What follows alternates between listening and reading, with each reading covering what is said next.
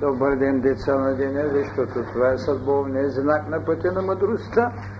Като деца на денец, това е прозвището от децата на Слънцето с поредицата на великите посветени. Добър ден, приятели! Това, което днес така искам като обращение и като стъпала в пътя, в който обречени с посланието тази година, че трябва да направим пътя на мъдростта, приложност, битие, живот, да каже, това са така наречената еволюция на посвещението. Един е безспорният факт, едно е безспорното слово, което всички векове са оставили под различни надслови. Това е, че Словото стана живот. Разбира се, така най-открито, най-почертано в душевността на човечеството стана това, което Христос даде, а неговите последователи го характеризираха, че Словото стана плът. Плът.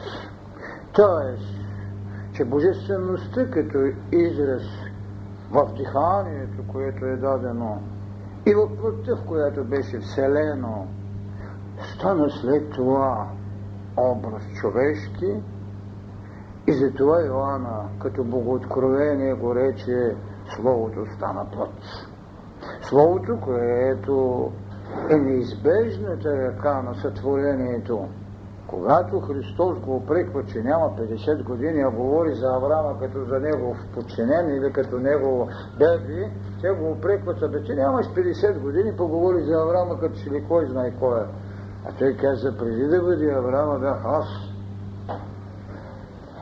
Исуса може да е детето на физиката, но Христос е диханието на Господа и Той е именно Словото, Логоса, който се въплати. И мисля, че никоя религия не даде толкова си изчистено в символоверието, толкова си изчистено схващане, как той, богородение от Девата, е едновременно и си Божий. Така че една разлика направиха още преди десетки години. Вие всички сте богове. Това се казва и в Старозаветието. Това разбира се не се казва в митологите, защото боговете там си запазиха правото на безсмъртие, но на човеците им дадаха смърт, без да им дадат идея за безсмъртие. Сега християнството даде идея за небеса. Христос даде идея за небе. Митологичният свят ви даваше подземно царство, еврейството ви даде преизподня, идея за рай като ум, но не и царство небесно. Христос за първи път в света рече царство небесно. И зато и в след Възкресението първият акт, който прави, какво е? Да слезе в преизподнята и да изведе уния, които са сътрудничили в хилядилетията за неговото идване. Адама, черви път, Авраама, пророчество, всичко, което фактически е подготвило тази планета и цялата, разбира се, Вселена, защото раждането му е съпроводено с един хор на небесата, с една условност на смирението в лицето на овчарите и една човешка мъдрост, която трябва да отиде в нозете на Христос детето, да поднесе своята мъдрост, човешка мъдрост пред небесна мъдрост. Вижте колко странно сте се работили, без да се познава от обикновения човек иерархията или еволюцията на посвещението, макар че тя всякога е служила. Така че всички са синове Божии. Но кога може да се каже, за това промених названието Христос е синовност. Ние трябва да гоним идеята за синовността, след като сме синове Божии по раждането. Но при помазаничеството, при инициирането, както го казваме при посвещението, то е вече синовност. Да не правим тази разлика въпреки че всеки син Божий ще стане синовност. Това е даденото. Ето защо има един много интересен така, в Матея глава 13, стих 54-55, който казва така, ако а като дойде в отечеството си, получаваше в синагогата, тъй, че всички се чудиха и думаха, откъде у него тая премъдрост и тия сили. Сигурно всички, разбира се, свещеници ги имат винаги три пласта. Сигурно ще излезе, че той като се отишъл в Галилея, там, фактически, какво значи да отидете в Отечеството си? Това е да отидете в духа си. Това е Отечеството. А там те могат да кажат, не е ли това на дърводелица синът? Да, на дърводелица. И всички ще бъдат някои дърводелици синове. И всички ще бъдат Божии синове, но синовност получаваше. Получаваше и всички се питаха и чудиха и думаха откъде у него тая премъдрост и тия сили. Защо проповядат в Отечеството си и в синагогата?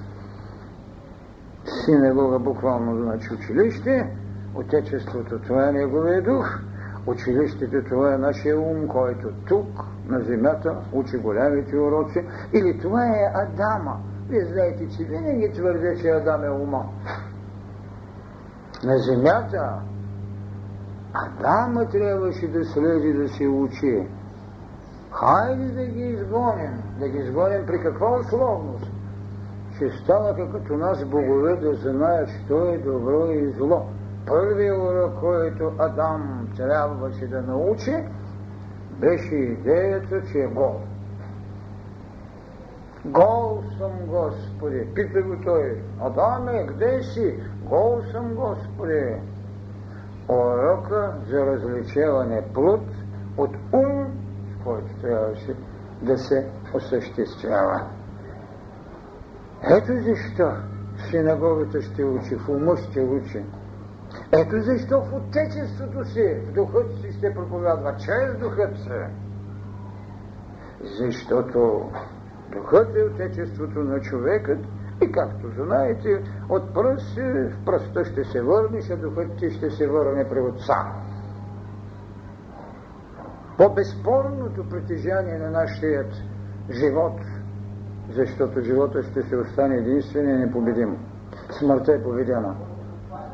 Тя е идея за врата, врата на друг живот.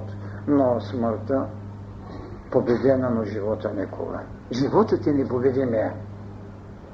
Ето и защо нашето безспорно отечество, на единство, нека не се страхуваме, ще живеем се отвъд. Не. Еволюцията като иерархия на посвещението ще ни дава много полета на живеене, за да се осъществим в това, което го нарекох еволюция на посвещението. Но човек, за да стане това, което нарекохме Христос, трябва да получава в Отечеството си, да дойде в Отечеството си. И тогава в безспорността на своя дух той може да ги очуди с мъдростта си, той може като Исуса да бъде наречен, че е син на Иосифа Дърводелица или на Мария, майка му там. Тази Мария, бе. Са нещо изяви за земно знание, но мъдростта, с която очудвате света, е когато отидете в Отечеството си. Сега, ерархията да може да се стигне до там, този първичен Адам, този ум, който трябваше да даде имена на света, имена на животните. Когато светът е сътворен, когато вие не можете да кореспондирате с това, което бъдещето ще го открие, защото изначало е било възможно. Кореспонденция е телепатична, но тогава вашето отечество е винаги при вас. Вие сте душа и дух. Но когато трябваше да се слезе на земята, вие не можете, прекъснете е нишката с висшият ви свят. Тогава ви довеждат животните да ги наречете, т.е. умът си служи слово, човешко слово, за да му знаете кореспонденцията. Ето защо ще видите в денят на раждането му в колибата или в еслата и конят, и магарито, и кравата, и волът, които, както знаете, и като съзвездие ги има, и като зодиаци ги има, и като кореспонденция, която Адам дал име и което Христос трябва да изведе в еволюцията, защото те са нашите последователи с милионите години. Така трябва да се тръгне към това гол съм, за да се облечем. Оттам ние вече виждаме сътворение човек. Ние виждаме идеята за едно ново царство. И така ще се тръгне към посветеността. Освоявайки ума си, ние ще трябва да се борим срещу неговите волности. Овладявайки астралът, т.е. Ева, която трябва да я накараме да ражда. Защото Ева е желание и ние трябва да я накараме да ражда, но дали ще ражда деца, които ще не слушат или деца, които ще се убиват? Това е великата тайна. Почваме да обюзваме Ева, почваме да обюзваме Адама, защото духът е над всичко. Така започва иерархията на посвещенията и вие виждате как върви това. Ако проследим и само пътя на Христос, как върви инициирането. Иначе във всички окултни школи имаме различни идеи за посвещение, пък и различни стъпала. И ние ще ви кажем, осем посвещения има, най-великото е осмото, там сте Буда. Да, Буда, но съвсем не е Буда най-великият посветен. Това не значи, че ние даваме по-малка оценка на приноса на неговото е, верско учение, което е учение на приложения ум в овладяването му, за да се освободим от идея за желание. Не може да се освободите от идея за, за, за желание, защото без астрал не можете да се храните. Без астрал не може да се живее. Друг е въпрос е да направите добро желание. Друг е въпрос е да изпиете до такава степен астралаше, че умът ви да не бъде смутен и под мама в съблазно да се прави въображение и желанията да не ви побеждават, а вие да ги впрегнете в услугата си да ви раждат деца. Децата като Христос. Това е тайната. И зато и често съм изхождал, защото имах такива лекции за посвещенията и не знам в списанията даване ли са, не мога да си спомня. Ние имаме какво? Първата идея на посвещението това е самото рождество, не казвам раждане. Аз винаги правя разлика между рождество и раждане. Всички се раждат. Малцина имат рождество. Защо? Защото е предложено от едно благовестие на един хор.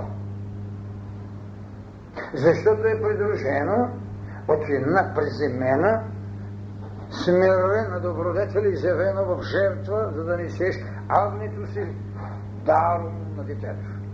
Защото е придружена с една мъдрост, която беше човешка, изразена в смирна и благодатни мазнини.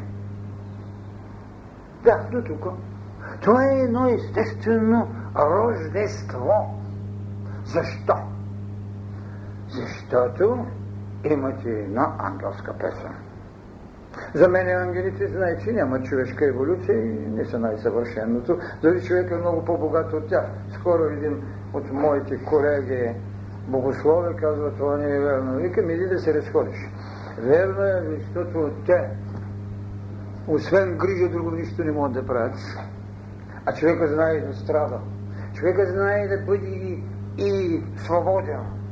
Човекът знае да има най-важното, което Христос го демонстрира, разбира се. да има идея за въображение и свобода от съдба. Това, което скоро казах, вижте, човечество живее с един страх от съдба, която наричам минало. Това е веригата, която ни вързва кръка на въображението. Кръка на въображението не бива да бъде вързан, колкото и смело да бъде понякога дори на лудничево въображение. Защото трагедията на човека къде беше? Че вместо да се съсредоточи в себе си, го пратиха при оракула. А оракулите като съвременните са толкова мъдри, че да те, е, да те е смутително да ги слушаш. Какво каза оракула на Делфи? Пращаше ги и уния докато си отидат в това променят са нещата, но той казва, ами ти погрешно си ме разбрал. Трагедията на човека е това, че вместо да търси да върви в еволюцията на посвещенията, той потърси външната изява в лицето на оракула. Отидаха при Аполона храм чакаха там питието, тя ми рече две думи и край. Ако сходим от Христовото учение, първата тайна на човекът беше това, който трябва да го разбере всеки от нас. Каквото това ще жениш. Първото нещо на един човек, който тръгва в сепалата на еволюцията е това. Каквото посееш, това ще пожъниш. Защото? Защо сгорече? Но един Хермес още преди това би рекал, каквото е горе, това е долу.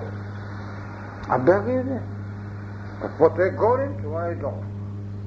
Защото две големи личности в световната история са оставили най-великите откровения. Това е Хермес и Иоанн Богословен. Две голями откровения стоят. Така че каквото сееш, това ще жениш. Сееш ветрове, бори ще жениш. Второто беше това, че вместо човек да се върне защото на всеки храм, на този същия, на който ходиха при питията, пише, познай себе си, ще познаеш боговете.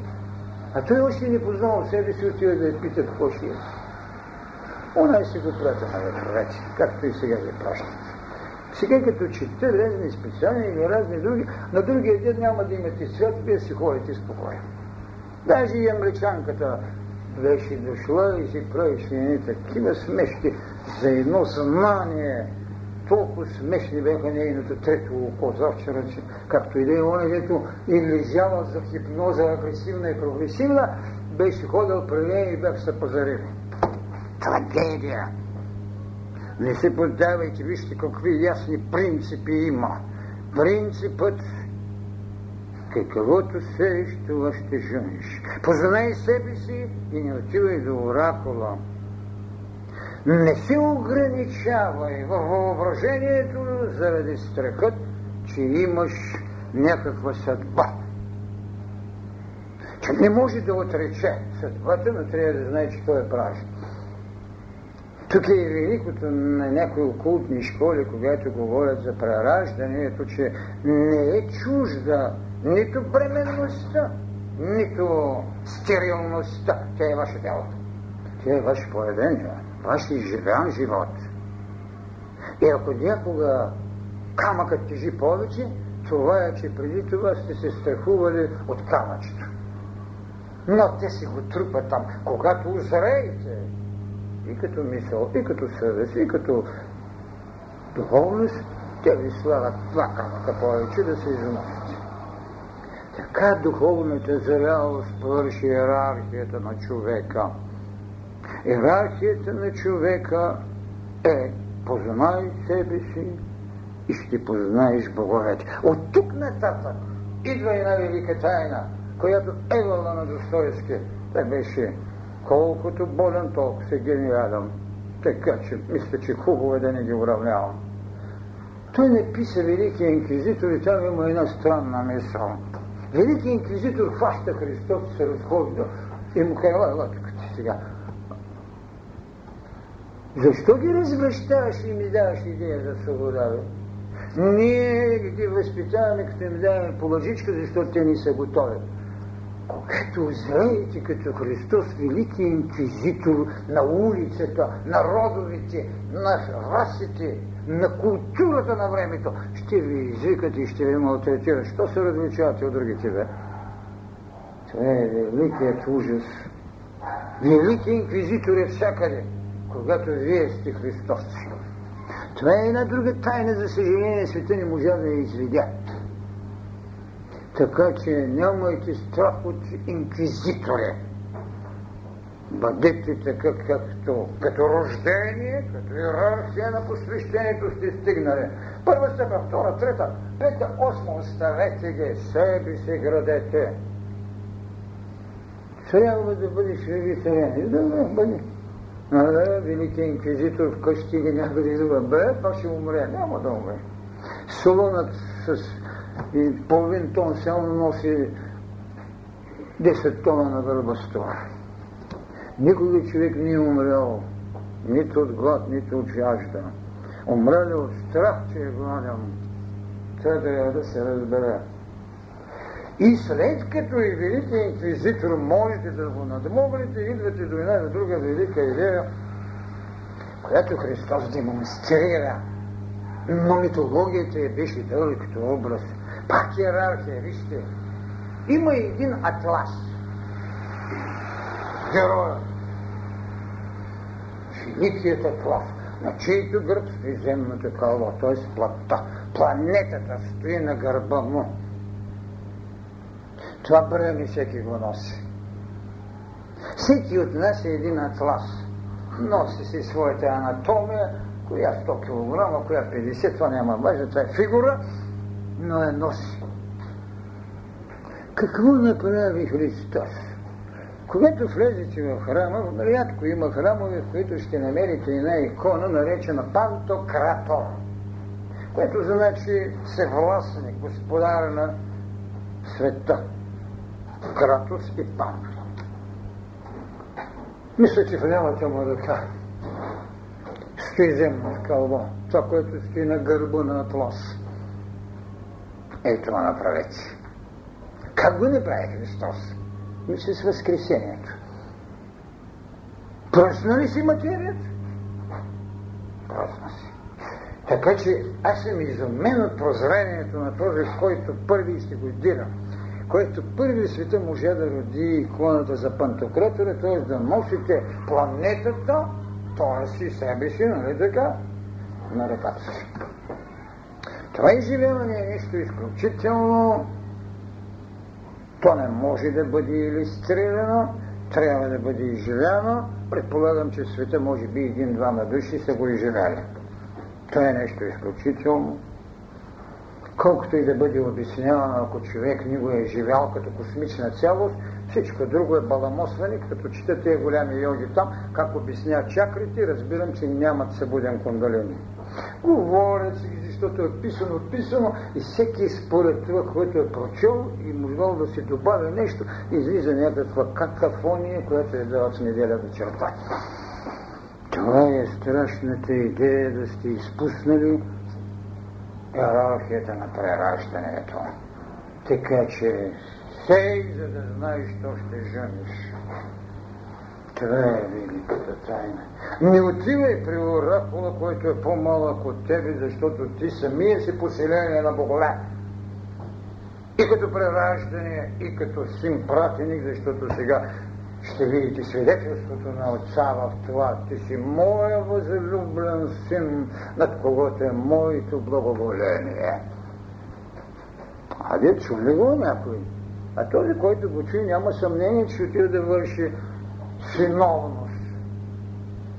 След това не се страхувайте от ораколи. И след това Опитайте се да вземете чрез възпитание на тялото си част от времето, че сте земни. Защото земята е най-голямото ни училище в иерархията. Там говори как се иерархират, че друга работа. Но тук, тук, тук, тук. И така започва великата стълба на прераждането в иерархиране когато се освободите от прераждане, пак може да се иерархирате. Защото онзи, който е свободен от прераждане, заподен от еволюцията, свободен от кармата, има едно право. Сложение. И когато пожелай, може да слиза, да служи на тази планета всичките нейни пластове, да храни с енергията си тази плът, която трябва да стане толкова сгъвкава, че да я пръскате и събирате, да дава в менталното поле идеи, да по-будните и по-високите антени да си хващат идеи, да дава причинния свят тенденции на това, което казах. Не ограничавайте въображението, за да може да сътворяваме нови тайни, нови духовни вълни, защото разликата между духовната вълна, която е получава един мисловник, и тази, която получава от причинния свят, как се излива, няма нищо общо с гледачите. Нищо общо. Онзи излив трябва да е цялостен. И той говори вече за посвещение. И за това първата степен на посвещение на човека, това е неговото рождество. Да се родите с задача да послужите на света, а другото е да се развивате. Преди години ме пита една уважаема госпожа какво да направя. А не трябва да определиш дали си пратена за развитие или за мисия. Почна да се гледа дали е за мисия. Тогава работи, защото си пратена да се развиваш. Не играйте роля на мисионери, когато сте пратени да се учите. Защото една грешно сложена буква в имената прави такива обрати в енергиите, че човекът може да нанесе такава пакост. Знаете, в правната доктрина имаше един куриоз. Да се обеси, запитая, не да се освободи. Да се обеси, не, запитая да се освободи. Една запитая може да ви оценяне. Така че една неправилно произнесена буква в името на човека. Питате ме какво молитва трябва да правят. Защото скоро ми бяха дали един поменик от молитва, няма да кажем на кой учител, като чете 108 реда молитва. Истина. Една дума е молитвата, с която можете да направите света друг. Им сочат приказките, където сезон отвори си и сезон се отваря. Ама да знаеш къде да сложиш ударението. Може да ревеш цял ден, там и сезон няма да се отвори. Една дума е молитвата на човека към Бога. То толкова с неприлично и като ги заизреждаш, това ми дай, това ми спаси, ще не, не, не, не, не. Може би точно с това прозрение нашите предшественици в лицето на основателите на исихазма създадаха безмълната молитва да не се слушат в многословието, безмълна молитва, да не произнесеш нищо, просто да се молиш. Така че идеята за иерархията започва от тук от рождеството на човека. От това, което ние наричаме майчина кърма. От това е песен, с която те люмат. Тоест, с оная люлка, на която ти си сложил въжетата с твоите минали раждания от сега. Ако има бодлички, ще ги понесеш без гняв. Защото това, което спира развитието ни, това, което спречи на кармата ни, т.е. на развитието ни е кармата. Но нека не се схваща нито така извинително, нито така унизително, че кармата е само зла. Не. Кармата е награда и тя може да ви отреди най-завидно место. Кармата в същото време е и възмездие за това, че вие Някога сте пропуснали случая да свършите и на добро. Най-иллюстрираното поведение на Христос беше в притчата му. Минават край припитият и левитът, и свещеникът, и добрите уж хора, но никой не слезе да го привържи, а състрадават му. Това е най-отвратителната дума, която слушам и много често ми е натрапва. Между състрадание и милосърдие разликата е от небето до земята. Ти можеш да състрадаваш един човек цял век, като искаш, и не отиш да му привържиш раната, и той ето ти си починал. Състрадание, даже в последните там жреци на изтока, които бяха пратили едни книги, великото състрадание. Не, не, не, нито Бог състрадава, човек трябва да отвикне да се страдава, а да е деятелно милосърден. Вие не облегчавате само чужда карма и чужда карма не се взема. Но когато вие извършите един акт на приложена помощ, вие давате най-великия урок. А не да го съсъждавате да му кажете, в миналото, що не прави това? В това отношение буде ви оставил най-хубавия пример. Питат го, бе, принце, Сидхарта, защо просиш бе, да ви науча да давате? Аз принцът прося, за да ви науча да давате. Вие имате неудобство да ни дадете на принца. Ето това е разлика между състрадание и милосърдие. Така че иерархията ни започва от това. Да се родиш какъвто и да е знак и берег, но извикай приложната воля на добродетелта, която не е най-висшето благо. Защото някой се закрива, че е много добродетелен. Това не е достатъчно. Не е достатъчно. Трябва да бъдеш винаги добър. И като трябва да бъдеш добродателя. Минава? Да. И свещеника, да. И си отминава. Така не. Ето защо, когато Христос ще се роди, Исуса ще се роди, ние имаме песента на благоволението, на добрата воля на земята. Ангелите ще пеят слава в висините Богу. Да, кой у него е Бог? То отечество, за което говорих, духът.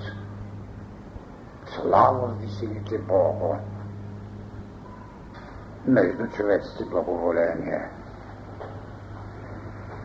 Тази тайна да се потърсите в собственото си отечество е първата степен на рождението, с която влизате в храмът на посвещението.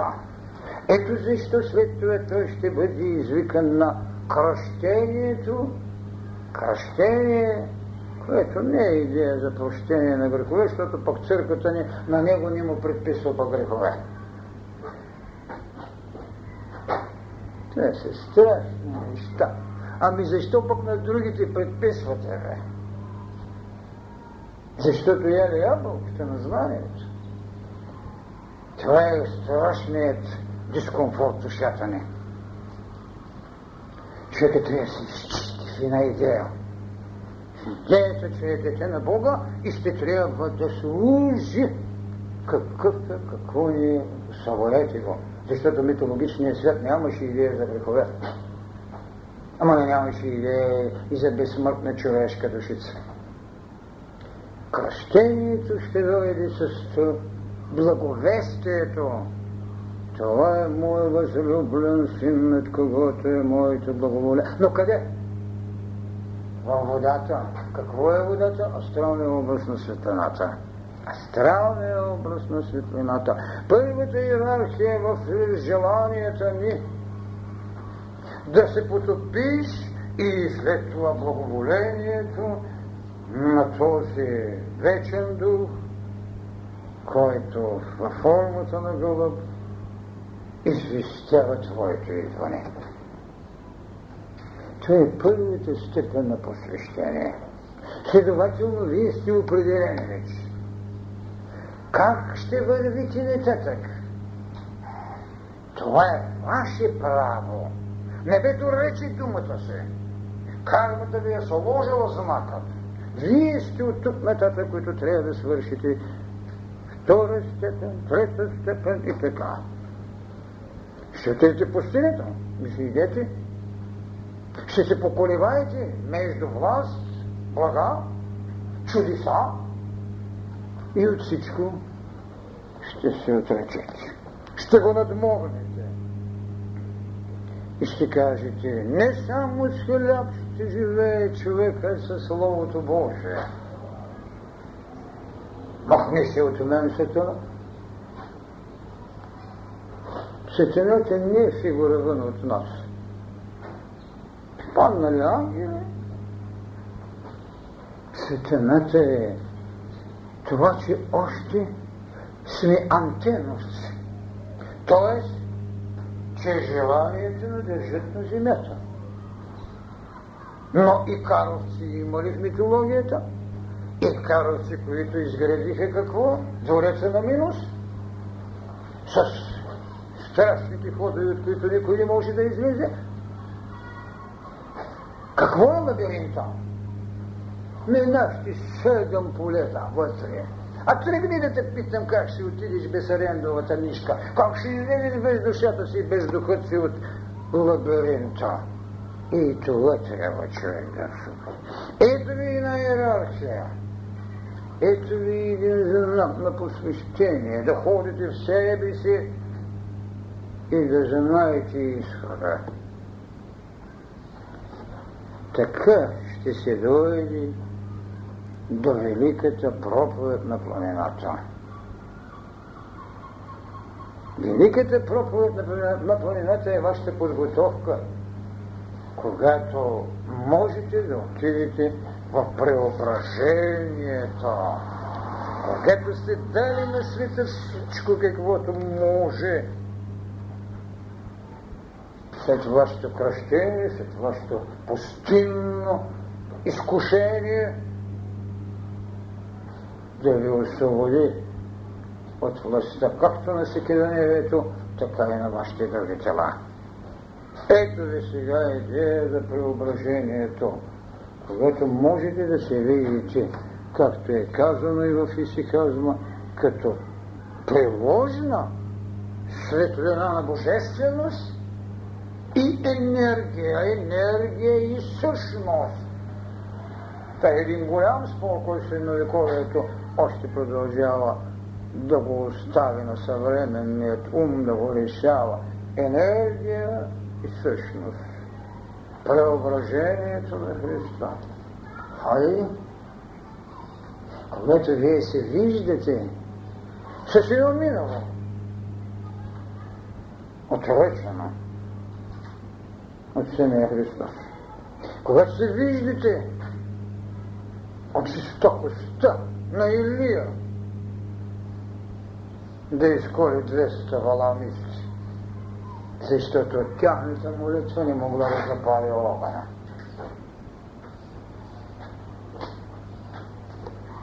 Преображението е свобода от съдба, както казвам аз. А същността, като божественост, казва, че не може да бъде видено. И он казва друго. И он казва, Бог никой никога не е видел, но аз го обяснявам. Значи все пак има нещо, с което човекът може да се докосне, но обяснението не е въпрос на ум, обяснението е въпрос на интуиция и въображение, да събудите око, което може да види духовната енергия в другия.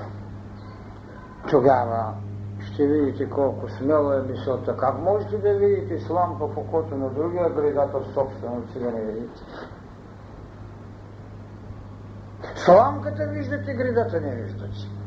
Ей, този път трябва да се изходи заради идеята как посветение трябва да се чисти от себичност за да може да види същността и енергията на преображението.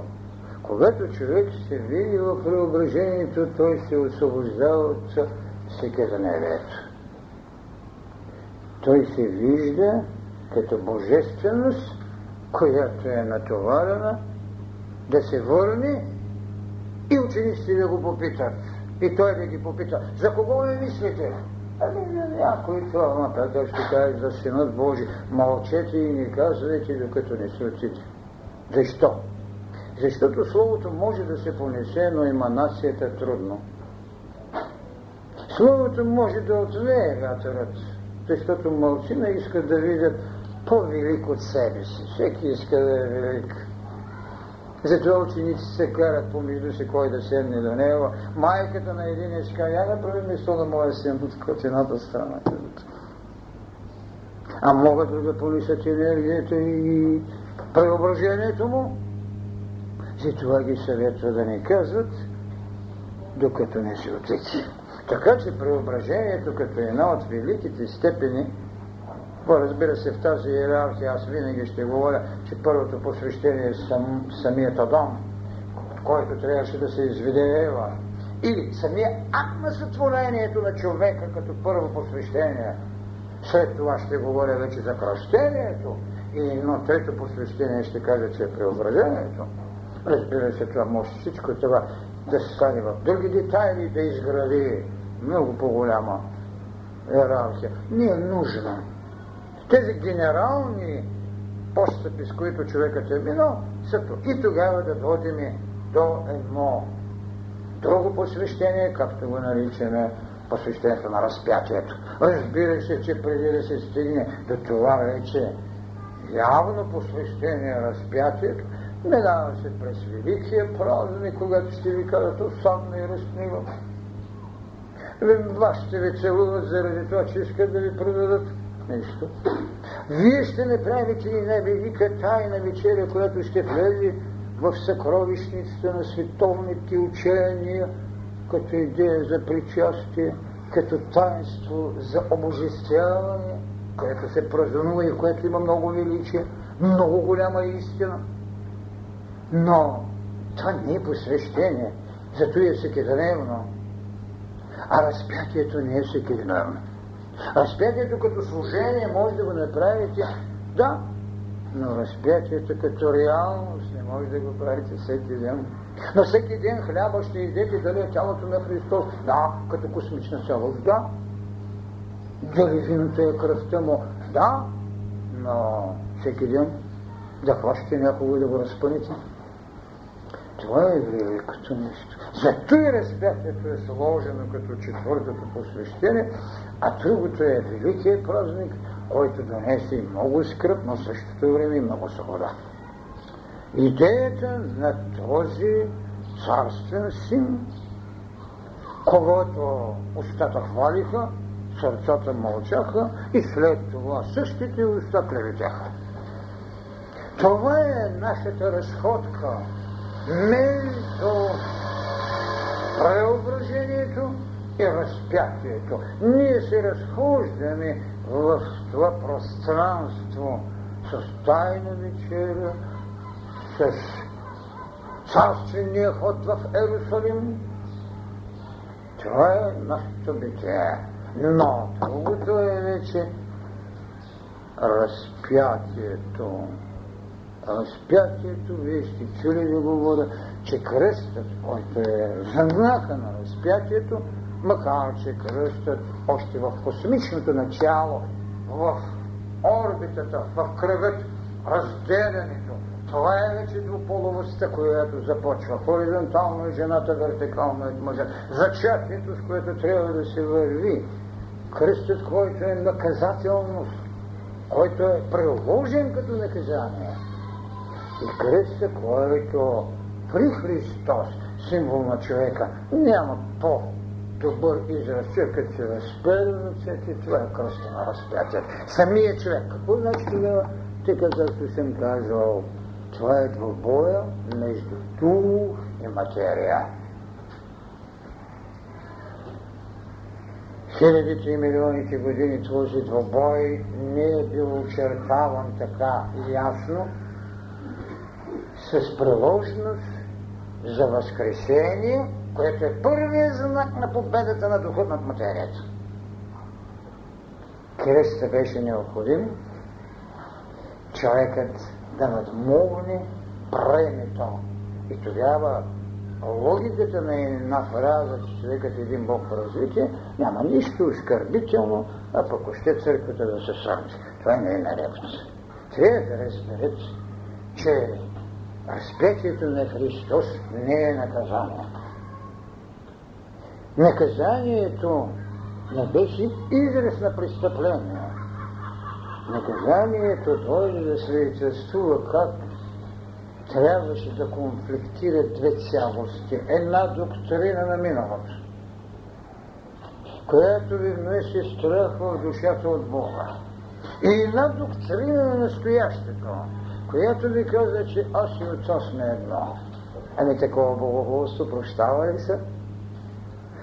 А, че ти си Исуса, че ти си Христос. Няма да ти прости ми богохулнико. Защото за първи път в света някой рече, не се страхувайте от Отца, защото аз, който съм син човечески, сина на Дърводеца, сина на Мария, не после божествения, на работа. Тогава, тогава за вас, сина на Дърводеца, сина на Мария, аз ви казвам, че аз и Отца сме едно. Е великото прозрение на това посвещение разпятието. Разпятието. Той ви освободи материята като така безспорно ще се дойде до това, което ще бъде последовател и до една най-велика тайна, която остана неоспорна макар и трудно приложима идеята за Възкресението. Идеята за Възкресението е свобода от материя. Тя е първият свидетел на доказана безсмъртност. И тогава ще разберем защо има рече оставете мръжите и елате да ви науча да ловите човеци, а не риби защото рибата е във водата. Естественият живот на рибата е вода. Естественият живот на орелата е въздуха. Естественият живот на човека е духът. Затова получаваше в отечеството се духът. И това бяха стълбите на еволюцията, на инициирането в иерархията. Сега, могат да си измислят колкото си искат. Някой си школа говори за 25 посвещения. Еми той, докато ги извърви, си се умори. Човекът с изнасянето кръста на Голгота показва, че се уморява. Христос го направи в една много интересна процесия. Затова каза на онзи, вземи кръста си и тръгвай. Продай всичко, за да ни ти тежи. Това може да направят само светулките, защото светлината е на гърба им. Паяка не, той иска да си носи жертвата, не иска да му се къса. Има и една друга формула на медицирането, така наречената лунната форма и посвещението. Луната, която се изгражда и се разсипва, била е една от идеите на посвещението за смъртта, че не е окончателна. Вижте от какво са водили хората формуля. Нали? Имате една четвърт, половинка, три четвърти, разсипване от много. Това е така наречената фаза на лунните посвещения, която свидетелствува за безсмъртие. Е, разбира се, всеки от всяко нещо може да извади идея за посвещение.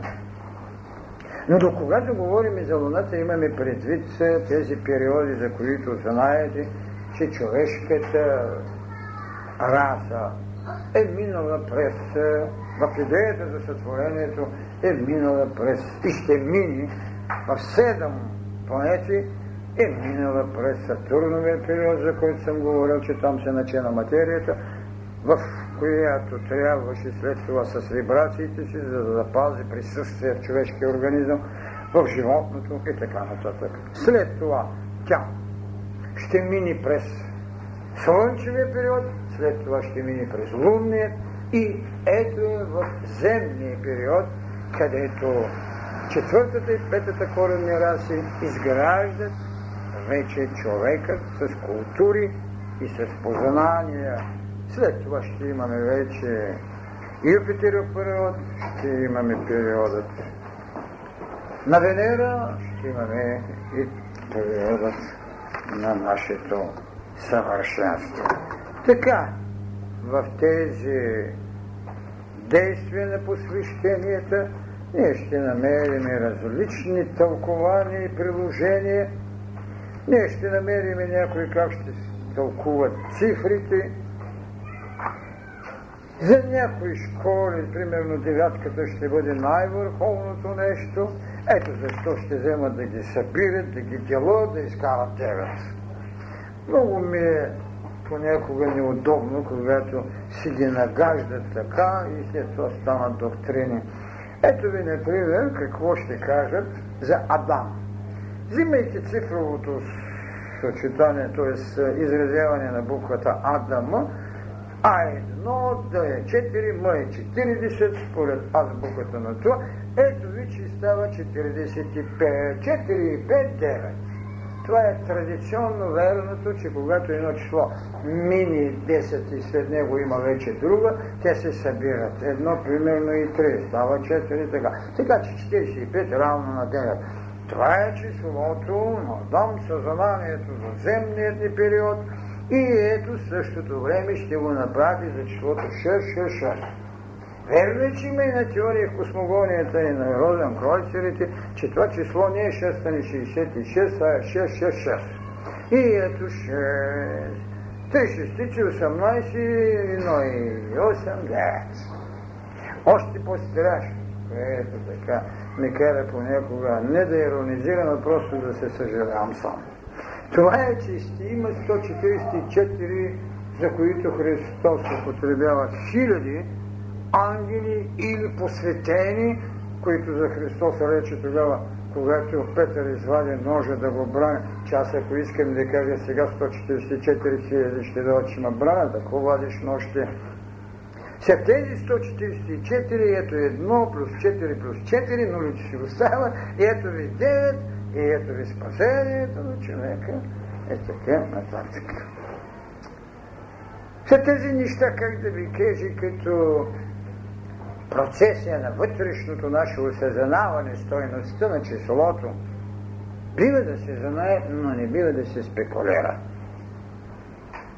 Един Питагор, който, както знаете, 32 години минава посвещение, 20 години в Египет и 12 години в Вавилонско робство, за да покаже, че робството не го смущава и да научи магията на Вавилон, защото Вавилон е най-богата в така наречените магични знания.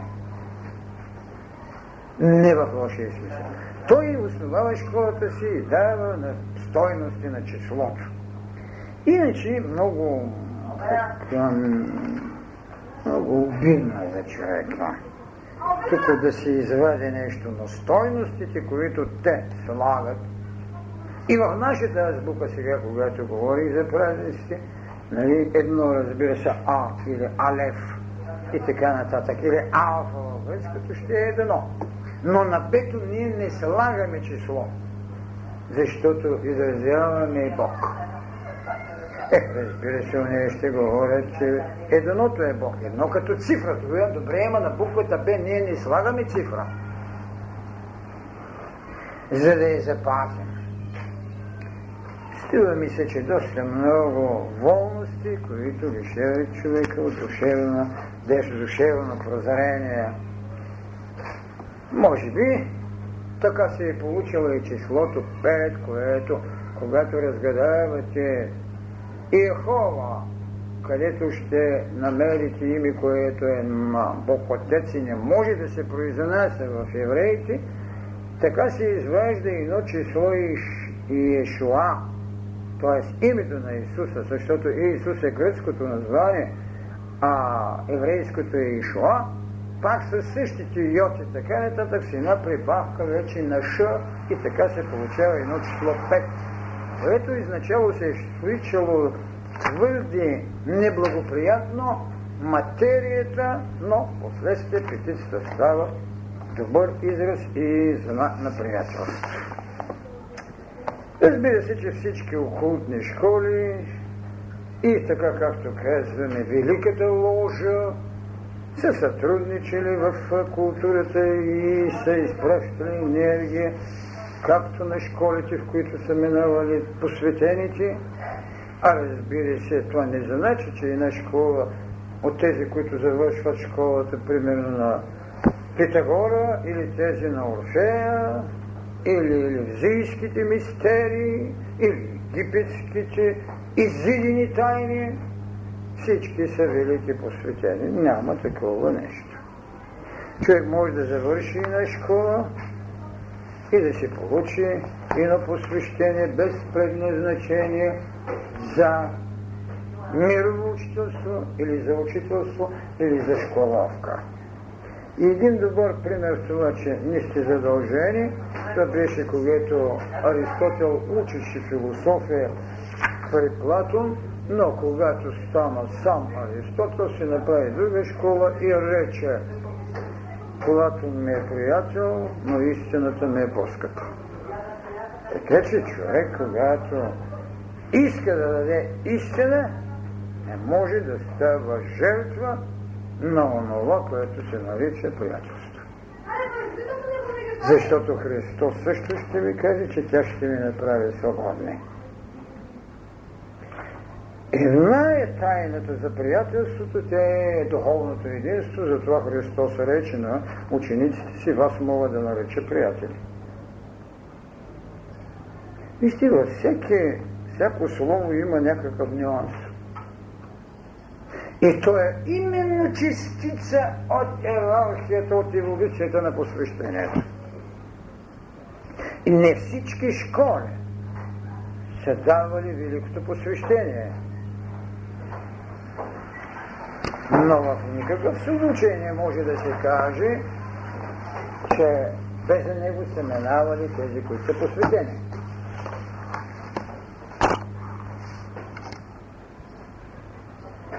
Така че трябва да знаем, че духовното царство фактически Христос го иллюстрира много добре. Там има много жилища на отца ми и аз отивам да ви приготвя мястото. Значи духовното царство не е само един локален предмет. Или на локално, и на локално си на место. Много жилища което говори за иерархия на познавателността. А не, че там са. И каква беше тайната, когато донаха при него нещата? Идеята за мъдростта като формула на посветените да работят с така нареченият принцип на причинния свят, видяха Витлеемската звезда. Само трима души. Тримата мъдреци нито Ирода знаеше, нито неговите оракули знаеха, никой не знае. Когато се казват на Ирода, че отиваме, защото Синът Небесен се роди, той изпада в паника, вика си своите там врачови и те не знаят къде. Ето, посвещението е вътрешно знание. Вътрешно знание. Този, който мисли да се облече в ливрата нали, на един хотелски жокей, не е посвещение. Посвещението е вътрешно знание и Великият Иерофант веднага казва на своите ученици отивай и проповядвай, ти си готов. Ти си готов. Отивай и върши делото. Това е посвещението. То не е диплома, бакалавър или подобните там. Не. То е вътрешно знание. И затова, когато видите смирението, както е казано, облечено в дълбочината на прозорението, ще рече, както Христос, смирих се до смърт. Затова приема пътя на смъртта. Този човек е владял сили и то спокойно може да каже така, както патриарх Евтими, когато палачът реши да, да му отреже главата, он е само тъй, рече и ръката му се смръзна. Това не е легенда, те пишат за легенда, това е истина. Защото всеки, който е минал едно посвещение, знае, че може да излъчи енергии и да му вкоя ръката. Не е празна приказка.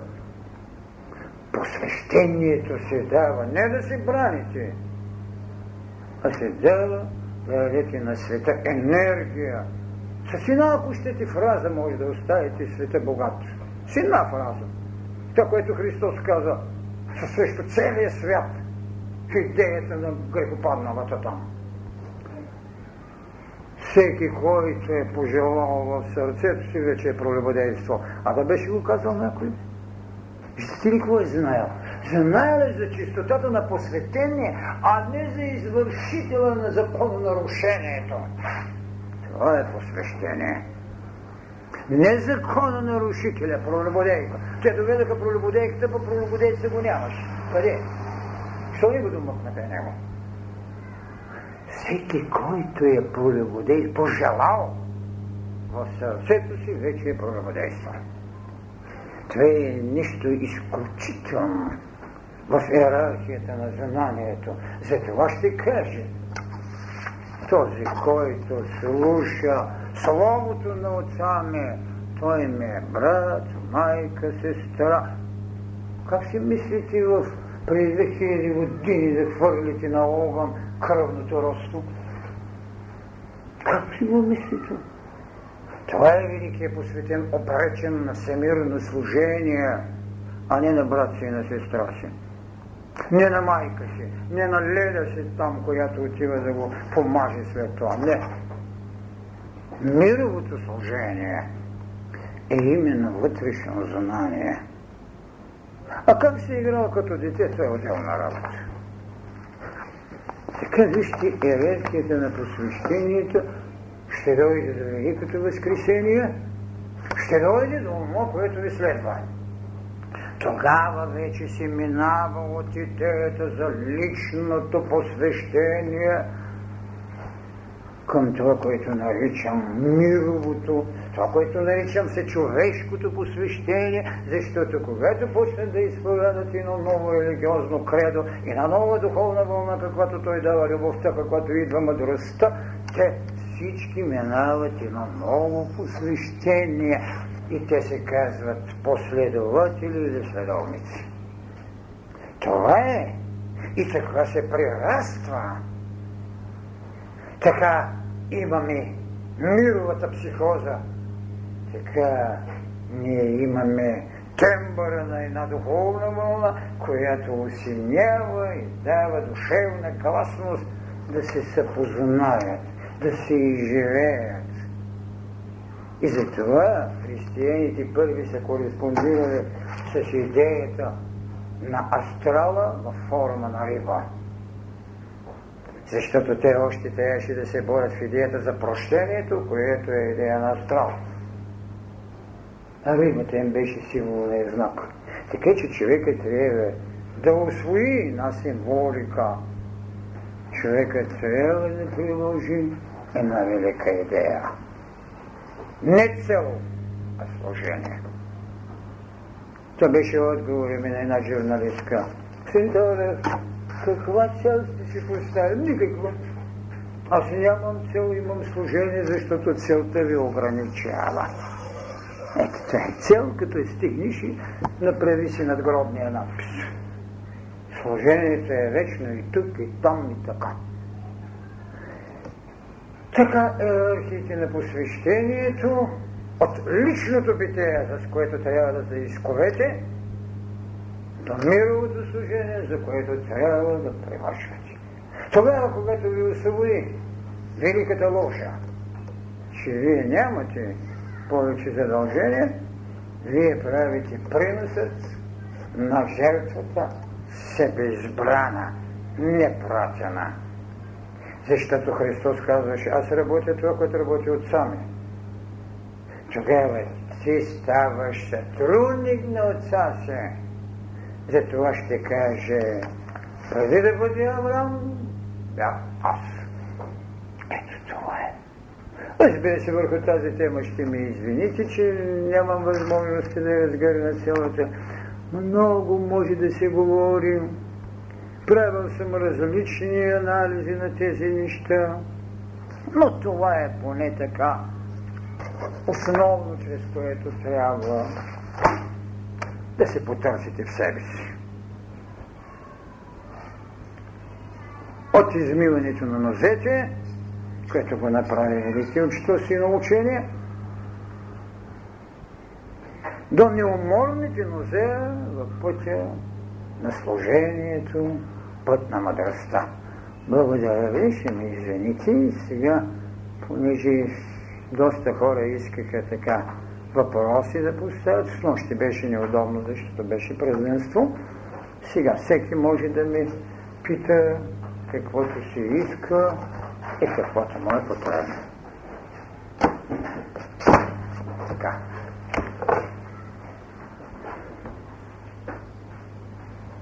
Закона за привличане на телата. Да? Валиден ли е и извън материалните тела, извън физиката? И съставка на въпроса е ли отражение на стремежа да се върнем към едното? Много си прав. Това, което и Лайбнис в монадите ги разделяше, които се търсят. И не е само в идеята за привличането тук на Земята, но и взаимността на астрално живеене е безспорен факт. Дали дълбоко в потребата на човека лежи идеята Адам-Ева, която отец след като ги раздели и направи мъж и жена, рече, вие сте все пак едно тяло и една душа. Тази подсказка я има в книга Битие. Бъдете и сте едно тяло и една душа.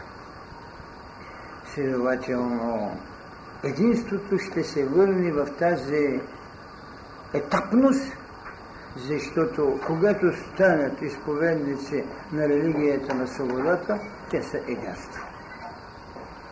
Единство. Предсещането за това душевно родство, след това и това духовно единство, безспорно мотивира поведението на търсенето. Тъй като при андрогенусът, гинусът, както го казват, когато е бил андрогин човекът, и разделението му на двата пола, дълги периоди нямаме търсене, а трябва да има възпроизводство. Човекът представя да ражда с яйце. Това не е никаква измама, че е раждал, защото е двуполов. Андрогиня. Когато го разделяте, трябва да се роди в него идеята на търсенето на другия. Тогава много усилено се дава енергията на желанието. От тук е и голямата непобедност сега. Когато човек може събуденото вече желание да го привържи, той след това от идеята на възпроизводството обръщат в идея на сладострастието. Разбира се, в бъдеще ще се изживее същата тази работа. Пак ще се изживее. Но идеята на сладострастието взема вече с, така ако можем да кажем, хилядилетия властност, когато е по-важна и, и, и трудно победима. В дуалистичната идея, класическата дуалистична идея, когато имаме двубоя между Аримант и Върмус, имаме периоди, които много добре там са отбелязани. Просто това, което наричат зло, то е желание, за мен няма зло, но има желание, което взема повече върху от разумността. И духът се повече почва да се потъмнява, остава желанието като ниво на живот. е страшното, но в края на краища, тъй като на Ариман имал проброени дни, трябва да почне да губи желанията си, да отстъпи и тогава вече прозрението на мисълта или удохотворяването укротява всичко. Ще роди ли време? Да, това е безспорното. Човечеството ще надмогне идеята на желанието, посветявайки ги с ума. Умът, разбира се, както е казано, тук синът на Дорделица получаваше с мъдрости, ще бъдат освободени. Привличането, което става, търсението, което се извършва и горе продължава. И в идеята на една религия, която ще мине и през истината, и след това свободата, единство с Отца, така че двойността в религията на любовта, на мъдростта и истината, постепенно ще освободят човека за тази идея за търсението като различие. Единството ще ги освободи като различие, с които се чувстваме, нали? Полово се различаваме, въпреки че по не е най-същественото. Много често съм казвал, като бях и там, вижте, до 12 години нямате апетит. След 70 умира апетит. Какво се правите на мъже или другите начини?